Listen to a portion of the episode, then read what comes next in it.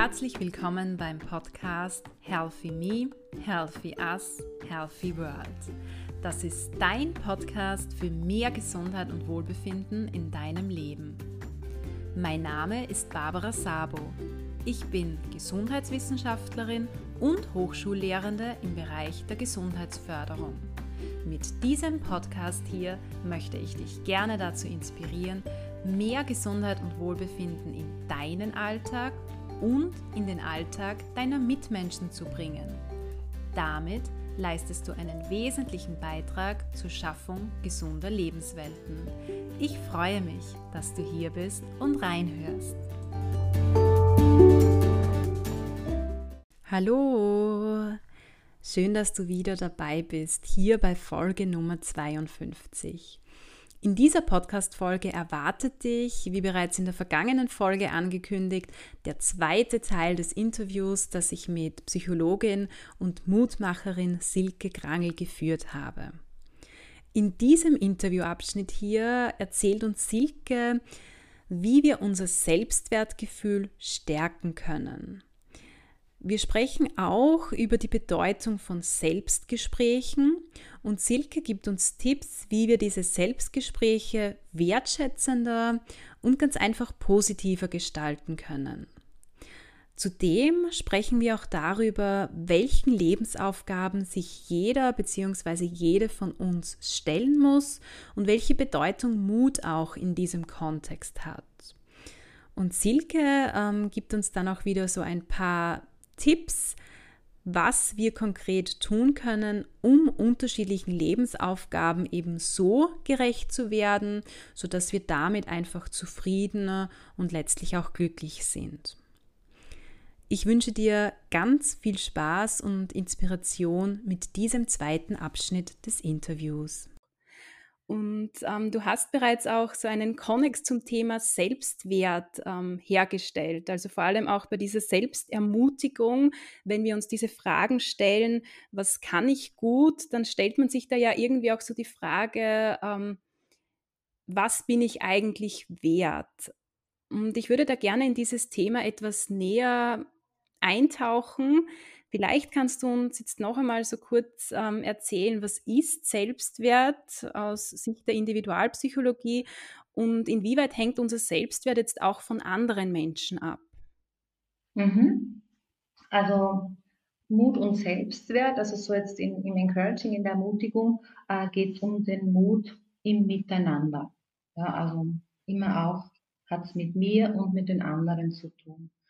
Und ich bin, ähm, habe ja vorher auch von dem Zugehörigkeitsgefühl erzählt. Also das hat eine zentrale Bedeutung für Motivation und Bereitschaft. Ich habe nur dann Lust, an einer Sache zu bleiben. Und eng damit verbunden ist das Gefühl der eigenen Wertigkeit. Also dieser Selbstwert ist eben ganz eng verbunden auch mit dem Gefühl der Zugehörigkeit. Und ähm, jetzt beim Selbstwert, hier geht es ähm, um ähm, oder wenn man, wenn man, wenn man den, den, den, den Selbstwertbegriff ähm, mal näher hernimmt, dann ist es so, dass wir ganz oft sagen, ähm, mach dich nicht so klein, verkauf dich nicht unter deinem Wert. Also in unserer alltäglichen Sprache miteinander, mit anderen, sprechen wir eigentlich den Selbstwert immer wieder auch mal an. Und ähm, die Frage ist jetzt, wenn ich es mit einem Alltagsbeispiel hernehme, wo man diese Zugehörigkeit und den Selbstwert vielleicht ähm, gut verstehen kann. Also wenn man jetzt auf eine auf ein Fest eingeladen ist und man möchte eigentlich nicht hin, weil man kennt nur den Gastgeber und es passt vielleicht nicht so, dann denke ich, ja, ich passe da nicht dazu, wann vergeht die Zeit, wie werde ich das wohl schaffen? Und es ist langweilig wie fühle ich mich? Ich fühle mich unwohl, ich fühle mich da allein, vielleicht unattraktiv oder so, ja. Und ähm, auf die anderen, ähm, also wenn ich die anderen betrachte, die Sicht auf die anderen ist so, die haben Spaß, denen geht's gut, die fühlen sich besser als ich, ja. Und was tue ich dann? Und das ist so wesentlich, was tue ich denn dann? Und in diesem, ich denke, ich fühle, ich nehme die anderen wahr, handle ich. Und da kann ich dann vielleicht sagen, okay, ähm, ich möchte einfach schnell mein Glas austrinken und ich gehe weg. Oder ich habe genügend Mut, erkenne auch meinen Wert. Ich weiß, ich bin hier auch selbst jemand, so wie viele andere, und kann dann sagen, was könnte ich jetzt machen? Und das, da ist ganz stark jetzt dieser Selbstwert dabei. Ist ja dementsprechend ähm, höher, dann werde ich leichter vielleicht Anschluss finden und sagen, okay, ich sehe da irgendjemand und ich werde in ein Gespräch eintauchen oder ich amüsiere mich trotzdem ganz allein und beobachte andere Menschen. Ähm, oder ich ziehe mich halt einfach zurück. Ja, ganz viele Menschen sagen, ich gehe einfach. Ja, ich war da jetzt da und ich gehe. Und in solchen, um solche Situationen leichter meistern zu können, macht es Sinn, sich mit dem Selbstwert zu beschäftigen. Ähm, gut nachvollziehbar, dass es für Menschen, die sich generell äh, in Frage stellen, die tun sich halt in einer solchen Situation schwerer, ja, ähm, als halt jene, die einen hohen Selbstwert haben. Und wichtig ist, wenn ich solche Situationen in meinem Leben erlebe, wenn ich mich da jetzt wiederfinde in diesem Beispiel und ich mir denke, okay, ich würde erst gar nicht hingehen oder ich würde mich total unwohl, äh, äh, unwohl fühlen und möchte so schnell wie möglich weg oder ich lasse mich halt einfach drauf ein, dass ich mir sage, okay, wie antworte ich jetzt? Und wenn ich sage, ich würde lieber weg, dann ist das der Punkt, wo man weiß, okay, der Selbstwertspeicher bei mir gehört aufgefüllt. Und da ist es wichtig, und das ist auch so eine Frage, die ich eingangs in der Selbstermutigung schon erwähnt habe, für wen bin ich wichtig? Grundsätzlich, nicht in dieser Situation, die ist dieses Beispiel, das ich, das ich genannt habe, sondern generell. Man kann dabei an Personen denken, die man gut kennt oder auch nur bei Personen, die man am, am Rande streift. Ja, wenn ich jeden Morgen zum Bäcker gehe und mir ein Bäckerl hole und ich ein freundliches Hallo sage und vielleicht auch noch einen kurzen Smalltalk mit der Verkäuferin mache, dann bin ich vielleicht jemand gewesen oder ziemlich sicher, dass ich der einfach ein angenehmer Kunde war und dementsprechend einen angenehmen Moment geboten habe. Das heißt, ich war für diesen Menschen wichtig. Und so jetzt auch mal rückblickend durch die vergangenen Tage oder durch die vergangene Woche zu gehen und sagen, für wen bin ich denn wichtig? Das erhöht definitiv meinen Selbstwert. Also ich erkenne dann einfach, wie wertvoll und wie wichtig ich bin. Und ich habe noch so einen Trick, den ich sehr, sehr gerne mag. Geh durch deine Welt, aber ohne dich. Es ist eigentlich kein Trick, sondern es ist eine unglaublich wertvolle Übung, wo man den eigenen Wert auch definitiv viel besser ähm, erkennen kann und schätzen kann. Geh durch deine Welt, aber ohne dich. Was wird es dann alles gar nicht geben? Was äh, ganz einfach wäre gestern nicht passiert oder heute nicht passiert, ja, ähm, würde es mich und dich nicht geben, Barbara, dann würden wir hier nicht über ein so wichtiges Thema sprechen. Also man kann das sehr banal und einfach beantworten oder man kann auch wirklich ganz stark in die Tiefe gehen. Also das ist auch eine, ein, ein wunderbares Tool, wie wir das oft auch nennen, um meinen eigenen Wert einfach besser wahrzunehmen und schätzen zu lernen steht der Tropfen hüllt den Stein. Man muss die Dinge einfach immer wieder tun, die ich jetzt so beschrieben habe. Hm. Ja, das ist auch aus meiner Sicht wirklich das Zentrale, ähm, diese Übungen auch immer wieder durchzuführen, beziehungsweise sich die Fragen auch immer wieder ähm, zu stellen. Vielen Dank auch ähm, für diese tolle Übung, die du uns hier genannt hast. Du hast jetzt dieses Beispiel vom Fest genannt. Das fand ich auch sehr spannend und du hast erzählt, was da so im Kopf von jemandem vorgehen kann. Also so Gedanken wie, ich passe da nicht dazu, ich fühle mich da nicht wohl, die anderen haben aber Spaß. Das heißt, in irgendeiner Weise spreche ich da ja mit mir selbst. Ähm, was würdest du sagen, welche Rolle spielen ähm, diese Selbstgespräche, wenn es um das Thema Selbstwert auch geht? Ja, Selbstgespräche, auch im Zusammenhang mit Mut, mit Selbstwert, mit der Ermutigung, mit, mit allen diesen Themen, die wir jetzt auch schon, über die wir schon gesprochen haben, das ist etwas ganz Wichtiges. Also ganz einfach gesagt, Selbstgespräche sind der Input, den wir uns selbst geben. Und ähm, da sage ich vielleicht doch öfter, das wird nichts, das ist schwierig, da habe ich kein gutes Gefühl dabei oder mein mhm. Gott, wie wird das wohl ausgehen? Wir führen bis zu, also die, die, die Zahlen differenzieren. Ich habe halt jetzt so eine ich weiß gar nicht, wie aktuell die Zahl ist, aber es ist sowieso eine unglaublich hohe Zahl. Wir führen bis zu 3000 Selbstgespräche in 24 Stunden. Ich habe auch schon mal gehört von 5.000 oder 6.000. Bitte das nicht festmachen, aber selbst wenn es nur 2.000 wären, es ist unglaublich viel. Ja? Und häufig sind das natürlich nur Gedankenfetzen. Ja? Also etwas, was nicht laut ausgesprochen ist, sondern was ich in mir drinnen denke. Ähm, so wie oft auch ähm, kann man sich vorstellen wie so ein Comic, ja, also Kaffee oder klar oder typisch diese blöde Zicke oder nicht wirklich. Da muss ich jetzt auch noch hin. Ach Gott, das habe ich vergessen. Oh, wie geht sich das aus? Also das haben wir permanent in unserem Kopf. Also 24 Stunden ist auch wichtig. Auch wenn wir schlafen, arbeitet es ja in unserem Gehirn noch weiter. Das äußert sich dann natürlich auch über Träume. Und diese Gespräche bestimmen den inneren Film, der in uns abläuft. Und man sagt, dass 80 Prozent circa, und da gehen die Zahlen natürlich auch oft noch weiter nach oben, aber auch 80 Prozent ist eine hohe Zahl, dieser Gespräche, die sind gegen uns. Ja, also wir werten uns ab und wir machen uns klein, auch mit diesen Beispielen, die ich da jetzt genannt habe. Und das heißt, wir sind uns gegenüber äußerst kritisch. Ja, warum ist das so? Ähm, so wie unsere Eltern mit uns gesprochen haben oder die Menschen, die uns eben begleitet haben, so reden wir mit uns selber. Und ähm, wenn oft gesagt wurde, wie wir sein sollten, was wir zu tun haben, wir oft kritisiert wurden, ähm, dann finden wir diese kritische Haltung eben in diesen Selbstgesprächen in uns selber. Also ich, ich möchte da jetzt auch nicht ähm, jeder tut zu jeder Zeit sein Bestmögliches und unsere Eltern oder die Menschen, die uns begleitet haben, die haben alles, was sie gemacht haben, mit guter Absicht gemacht. Aber das heißt nicht, dass es immer das Bestmögliche war, was, was, was, was, was gut für uns gewesen wäre.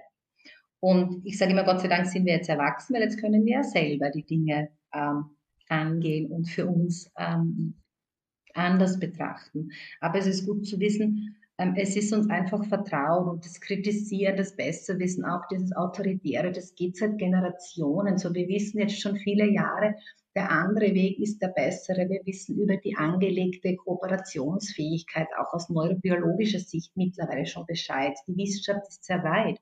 Aber bis das natürlich in Fleisch und Blut bei den Menschen übergeht, ja, der Mensch ist langsam äh, da dauert es einfach. Und das ist so die, die Begründung oder eine, wie, wie wir es in der Individualpsychologie begründen, dass wir sagen, meine, mein, mein, also meine Geschichte hat mich schon geprägt in meinem heutigen Handeln. Ich habe die Möglichkeit, da hinzuschauen und etwas zu verändern, denn heute kann ich entscheiden. Das ist auch ein wesentlicher Punkt. Ich hänge dann nicht in der Vergangenheit fest. Aber manchmal braucht es dieses Bewusstsein, weil es dann leicht ist, was zu verändern. Wo kommt das denn her? Und das wollte ich damit beschreiben. Aber um jetzt nochmal auf diese Selbstgespräche, ja, auf diese 3000 und ähm, so viel, also drei Viertel quasi sind gegen uns, ja. Ähm, da ist es wichtig, dass man jetzt die gute Nachricht erfährt, dass ich, wenn ich das weiß, auch bewusst ähm, meine Selbstgespräche so gestalten kann, dass sie mir gut tun. Und das hat natürlich auch ganz stark wieder mit dem, wie fühle ich mich zugehörig, ähm, wie erkenne ich selber meinen Wert und so weiter zu tun. Ja? Und wie geht das nun und was tut man? Ähm, da gibt es auch so eine Übung, dass man einfach morgens aufsteht und bewusst sich halt einfach Sätze zurechtlegt oder die auch spricht, ähm, die positiv sind. Also ich gehe den Tag jetzt an ich sage dann oft, weil ich bin oft irrsinnig müde und ähm, denke mir oft, gerade jetzt im Sommer, wenn man früh auf muss, also fällt mir das dann oft schwer und ich habe so oft ähm, den, den, den, banalen Satz, ich, hab, ich bin froh, dass ich auf zwei gesunden Beinen aus diesem Bett raus kann. Das ist ja nicht unbedingt selbstverständlich, dass wir aufstehen, dass wir einen vollen Kühlschrank haben, dass wir ein Dach über den Kopf haben. Und mit diesen Gedanken starte ich dann oft humorvoll. Und also ich bin jetzt dann deswegen nicht topfit, aber ich starte schon mal in meinem Kopf mit einem positiven Satz. Und also man kann das auch so ähm, die, wie so die, die Morgenzeitung nennen oder so Morgenmagazin, Mittagsmagazin oder das, die Abendschau. Das ist so wie im Fernsehen. dass man einfach bewusst mit einem Tag startet und zu Mittag einmal sagt, okay, was ist denn alles so gut gelaufen? Und man braucht das ja nur denken. Und am Abend wieder dieses positive Gedankenkarussell ähm, in Schwung bringen. Das ist etwas, ähm, das ähm, unglaublich ähm, einen sehr, sehr positiven Einfluss auf unser Wohlbefinden, auf unsere Haltung generell zu uns selber und auch zu, zu, zu meiner Umwelt bewirkt. Genau, ja. Mhm. Ja, also sehr, sehr spannend, wie viele Selbstgespräche wir täglich führen und dass die meisten davon eigentlich gegen uns sind. Also dass wir uns ähm, mit diesen Selbstgesprächen auch abwerten. Und da finde ich es toll, dass es da auch gute Möglichkeiten aus deiner Sicht gibt, um hier mehr positive Selbstgespräche auch ähm, zu führen. Und da finde ich es auch ganz wertvoll, bereits morgens einfach mit positiven Gedanken, wertschätzenden Selbstgesprächen eigentlich in den Tag zu starten und das dann auch im Laufe des Tages immer wieder bewusst zu tun. Jetzt würde ich gerne so diesen Kreis schließen. Also wir haben eingangs gesagt, es braucht bestimmte Lebensaufgaben, bestimmte Anforderungen an uns, damit Mut oder mutig sein überhaupt ähm, möglich ist oder Mut auch wachsen kann. Ähm, was versteht man jetzt unter Lebensaufgaben aus Sicht der Psychologie? Also was fällt da alles rein? Ja, das ist ein ganz entspannender Begriff. Der kommt auch von Alfred Adler. Und ähm, er meint damit, das Leben stellt Aufgaben und die hat man zu bewältigen. Also ist man da, muss man mitspielen, ob man will oder nicht. Und diese Lebensaufgaben haben wir in den Bereichen Liebe, Arbeit und Gemeinschaft zu bewältigen. Also so hat sie Alfred Adler definiert.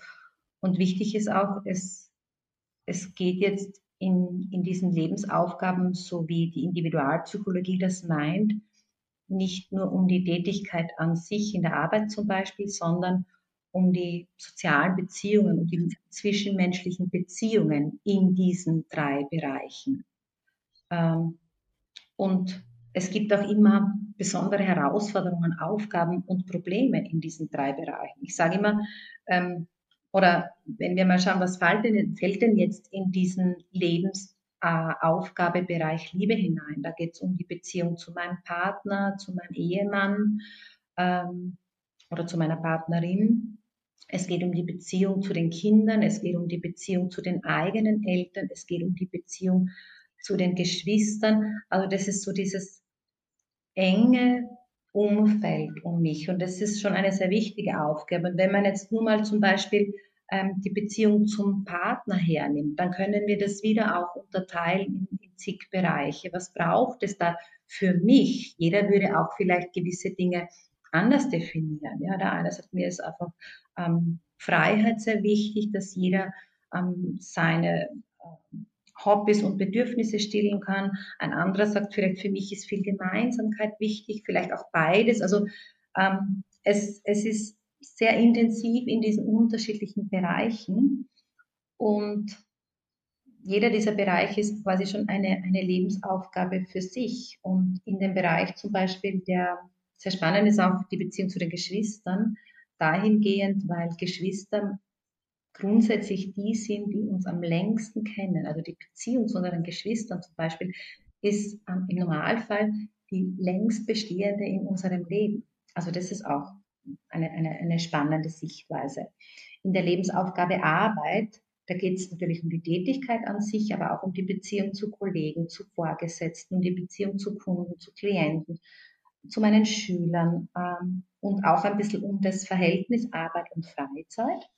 Und in der Lebensaufgabe Gemeinschaft geht es um die Beziehung zu Freunden, zu Bekannten, ähm, um, um den Umgang, also um die Beziehung zu Personen, die ich im Alltag treffe.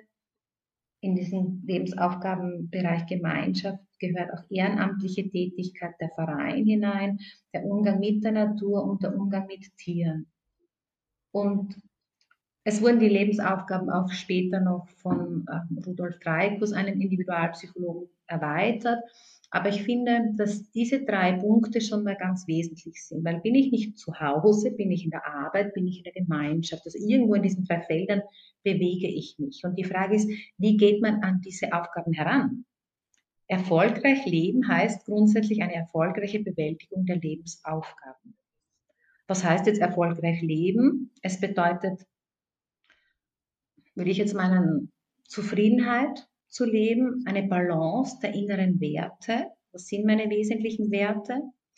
Ähm, in, und in verschiedenen Lebensabschnitten werden oft verschiedene Aufgaben ähm, erfolgreich erfüllt und man kann nie alle gleichzeitig und gleich stark erfüllen. Das heißt, wenn man das so als drei Kreise betrachtet, dann kann ich auch mal selber so eine Bestandaufnahme machen. In der Beratung ist es ganz oft, wenn ich dann das so ähm, erkläre, dann sagen die Menschen ganz oft, ähm, eigentlich passt es bei mir da gerade gar nirgends. Ja, also zu Hause ist einfach nur Krise. Mit den Kindern läuft es nicht und, und mein Partner und ich, wir haben da auch irgendwie keinen gemeinsamen Konsens. Zu meinen Eltern mag ich überhaupt nicht fahren, zu meinem Bruder habe ich keinen Kontakt und in der Arbeit habe ich eigentlich keine Tätigkeit, die mir Spaß macht. Auch die Beziehung ist schlecht und Gesellschaft und Gemeinschaft, ich gehe gar nirgends mehr hin. Und dann ist es quasi eh am Tisch, wo man sagt, okay, es gibt einen Grund, warum es jetzt gerade so ähm, krisenbehaftet ist, das Leben. Und es ist auch wichtig, dass man weiß, dass man ohne Konsequenz keine Aufgabe weglassen kann. Ja, da mag ich auch gerne aus einer eigenen Erfahrung berichten. Ich bin Mama von ähm, drei Kindern und also diese Lebensaufgabe wie Liebe ist mir natürlich sehr wichtig und da bringe ich auch gerne viel Energie hinein. Ich arbeite sehr gerne und es wäre mir auch wichtig, trotz Großfamilie ähm, auch wieder in die Arbeit zu gehen und habe mich oft nicht wohl gefühlt. Und das war auch genau, das ist schon viele, viele, viele Jahre her, ja, ich glaube 10, 12, das war genau auch der Moment, wo ich mit dieser Individualpsychologie vertraut wurde, wo ich dann gemerkt habe, diese Lebensaufgabe Gemeinschaft, ich lebe sie null, es ist nicht vorhanden, ich treffe keine Freunde, weil ich halt meinte, ich hatte keine Zeit ich bin nirgends. Und ich habe aber gemerkt, mir persönlich ist das sehr wichtig. Und dann muss man wieder versuchen zu sagen, okay, ähm, wo strebe ich eine Veränderung an? Und was mache ich, wann und wo und wie? Ja, das kann mal die Idee sein, eine Freundin anzurufen und sagen, treffen wir uns mal auf einen Kaffee, eine Kleinigkeit, die aber etwas bewirkt in mir. Und darum ähm, geht es in diesen Lebensaufgaben. Und ich kenne auch viele Menschen, die diese Lebensaufgabe Arbeit in einem ganz intensiven Ausmaß leben. Und wenn, das war pandemiebedingt jetzt nicht selten der Fall, dass auch hoch erfolgreiche Menschen, die intensiv in der Arbeit waren über lange Jahre, plötzlich diesen Part verloren haben. Und wenn ich dann nicht auf die anderen Bereiche zurückgreifen kann, dass ich verständnisvollen Partner habe, dass es in der Familie vielleicht gut läuft, ich aufgefangen werde, dass ich Freunde habe oder auch im Umgang mit der Natur, mit dem Draußensein mir Kraft schöpfen kann, dann wird es sehr, sehr schwierig. Diese Menschen fallen in ein Loch. Das heißt, es braucht eine gewisse Balance. Über diese Balance muss ich mir natürlich aber selbst im Klaren sein, wie ist sie für mich persönlich stimmig, wie ist es ähm, für mich so, dass ich sage, das ist quasi eine erfolgreiche Bewältigung meiner Lebensaufgabe oder meiner Lebensaufgabe. Mhm, okay. Das heißt, ähm, ganz wichtig, dass wir natürlich unterschiedlichen Lebensaufgaben äh, ja, oder mit unterschiedlichen Lebensaufgaben konfrontiert sind in den Bereichen Liebe, Arbeit und Gesellschaft und dass es da auch ähm, wichtig ist, für sich selbst die richtige Balance zu finden, also selbst auch zu definieren, wie wichtig sind mir die einzelnen Lebensbereiche und wie kann ich diesen auch gerecht werden. Würdest du sagen, ist das auch bereits so eine, eine Übung, also dass man sich einfach diese Frage auch stellt, ähm, wie wichtig sind mir die einzelnen Lebensbereiche oder wie kann ich ähm, den Lebensaufgaben oder den Aufgaben in diesen Lebensbereichen gerecht werden? Oder gibt es da auch andere Übungen, Tools, Tricks, Tipps?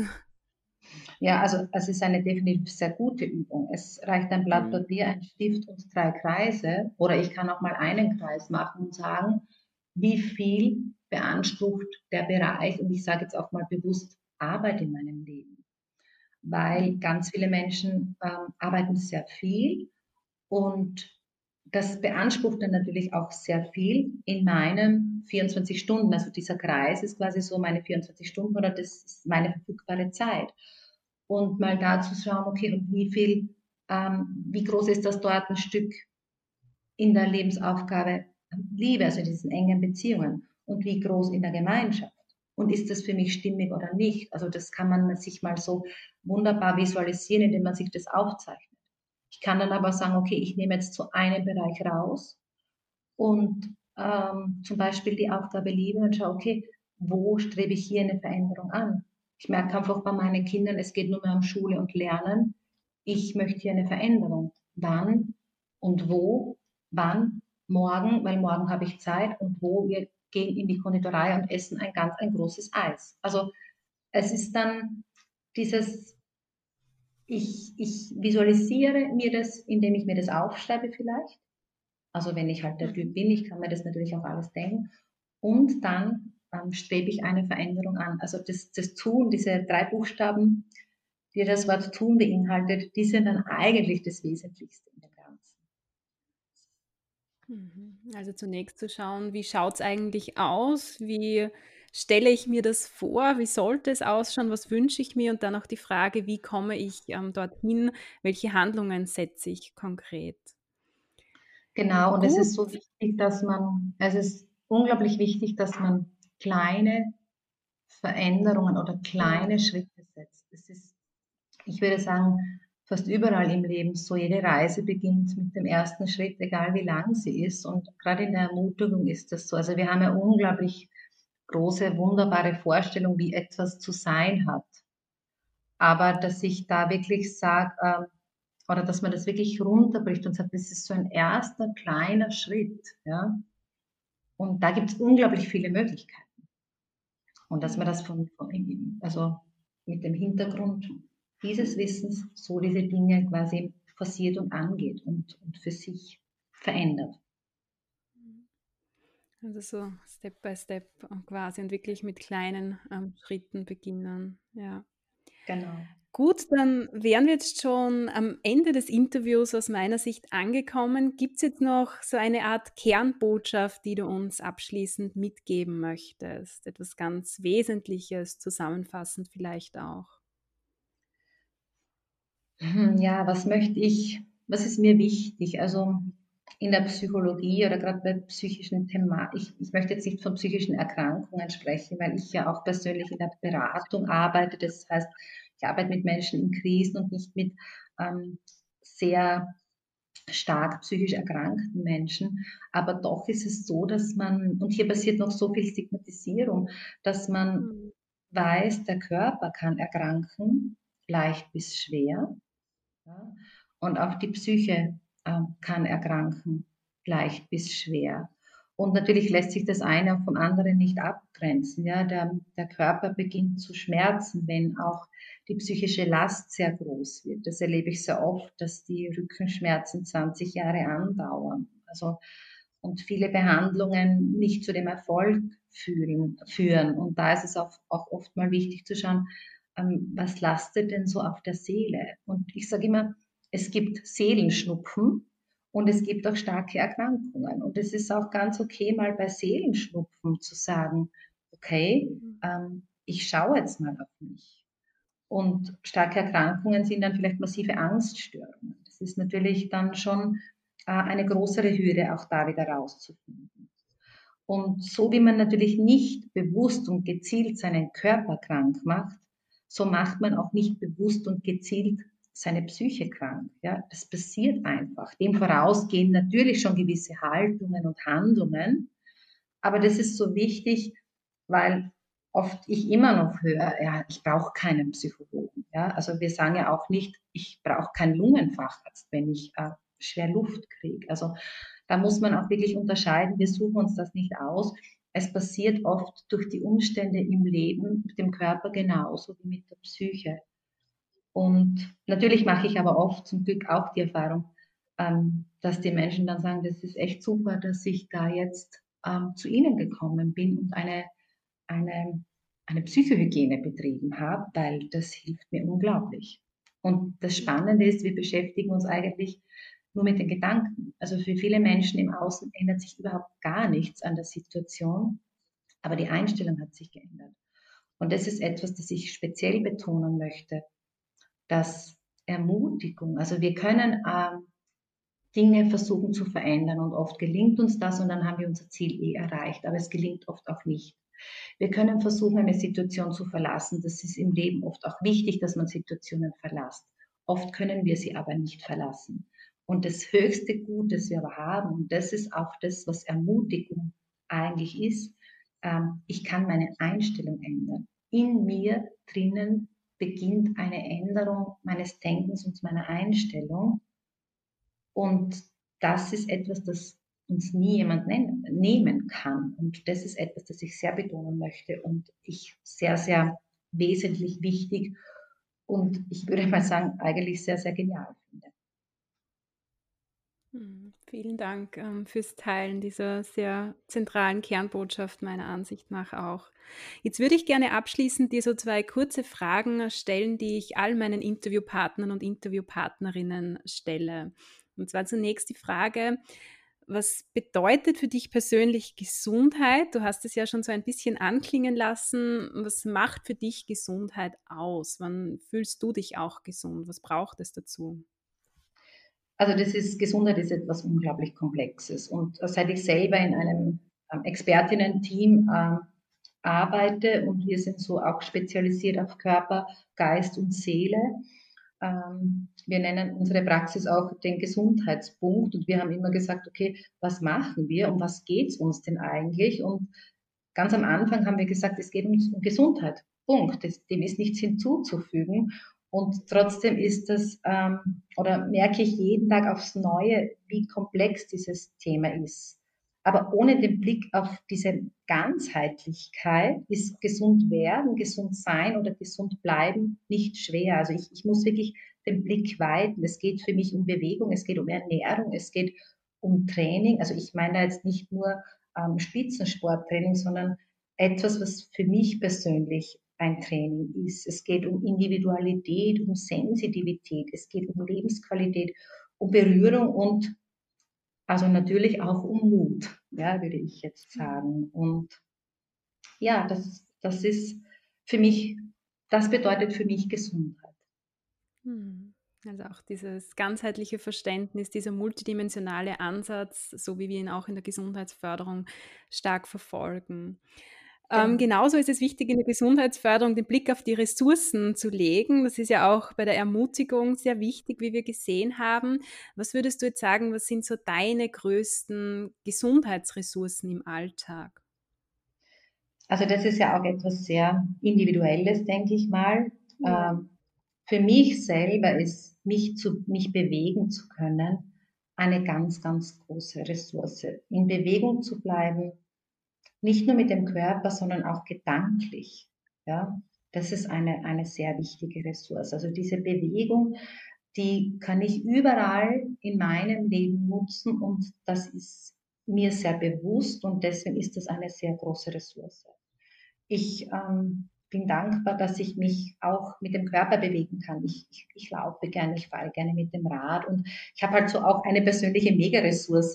Das sind bei mir halt die Berge. Also für mich persönlich auf eine Bergtour zu, zu gehen, das lässt mich dann oben am Gipfel oder überhaupt, wenn ich da in, in die Ferne schaue, lässt mich erkennen, wie klein und unwichtig ich eigentlich bin. Und da relativiert sich dann für mich persönlich sehr vieles. Also es ist für mich auch eine Ressource, wenn ich auch, ich kann noch, das kann ich auch gedanklich zu Hause machen und mache ich sehr gerne. Ich zoome mich in den Weltall und denke mir, ich bin sowas von ein nicht erkennbarer kleiner Punkt. Ähm, und dann, wie gesagt, relativiert sich vieles. Das ist für mich eine, eine Ressource. Und es ist auch eine Ressource, wenn ich mich in, in, in Berge begebe, dass es dort meistens ähm, kein WLAN gibt. Und digitales Detox, wie wir so schön sagen, das ist auch etwas, das mir persönlich im Laufe der Zeit, der letzten Zeit, der letzten Jahre ähm, ähm, sehr wichtig ist, ja. Und ich denke, also wie gesagt, für mich ist es so in der Natur etwas zu finden oder gefunden zu haben. Das ist ähm, natürlich ein, ein, eine, eine ganz großartige Ressource. Und auch Ernährung ist mir wichtig ähm, oder ist auch eine Ressource. Ich habe einen Garten und ich habe die Möglichkeit, einen Salat zu pflanzen und das tue ich auch. Und ähm, das ist eine große Ressource, dass ich das nutzen kann. Und ich genieße aber auch, also ich fühle mich genauso wohl, wenn ich ein gutes Stück Mehlspeise ähm, esse. Und eine Ressource ist natürlich auch ähm, meine Gedanken. Ich bin sehr zuversichtlich, ich habe großes Vertrauen, dass alles Sinn macht und dass man aus allem lernen und sich entwickeln kann. Und eine auch ganz große Ressource ist, dass ich gelernt habe über diese vielen Jahre nun, dass Probleme etwas ganz Normales sind, ähm, dass Krisen etwas ganz Normales sind und man muss dem nur den negativen Beigeschmack nehmen. Keine Probleme und keine Krise haben eigentlich nur Tote und das ist eigentlich das, was ich nicht wirklich will. Und so bringt das etwas Gelassenheit in mich und oder bringt Gelassenheit mit sich und da bin ich auch sehr offen für das, was dann ähm, kommt. Ja?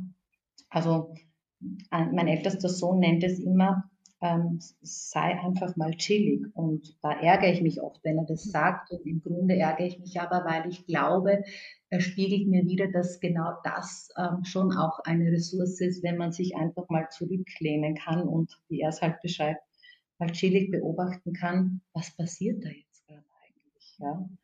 Und das ist auch, wie gesagt, ähm, vielleicht eine Ressource, die nicht jeder als Ressource beschreiben würde, aber ich schon. Ja, wunderschön. Diese Vielfalt an Ressourcen, die du uns hier genannt hast. Ähm, vielen Dank dafür auch. Ja, ich möchte mich ähm, sehr gerne abschließend bei dir bedanken, liebe Silke, für das sehr spannende Interview und freue mich, wenn wir demnächst vielleicht wieder einmal etwas zusammen machen, vielleicht auch ein zweites Interview im Rahmen dieses Podcasts. Sehr, sehr, sehr gerne, Barbara. Danke, dass ich da auch bei dir dabei sein durfte.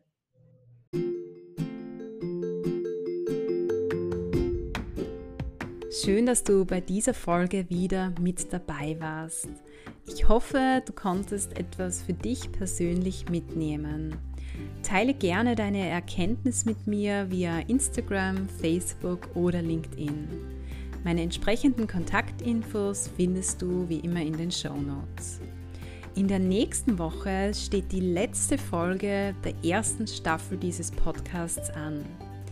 Danach gibt es so ein paar Überraschungen rund um den ersten Geburtstag meines Podcasts für euch. Ich freue mich wirklich sehr drauf. Und ich freue mich natürlich auch ganz besonders, wenn du bei der nächsten Podcast-Folge wieder mit dabei bist. Bis dorthin wünsche ich dir eine wunderschöne Zeit.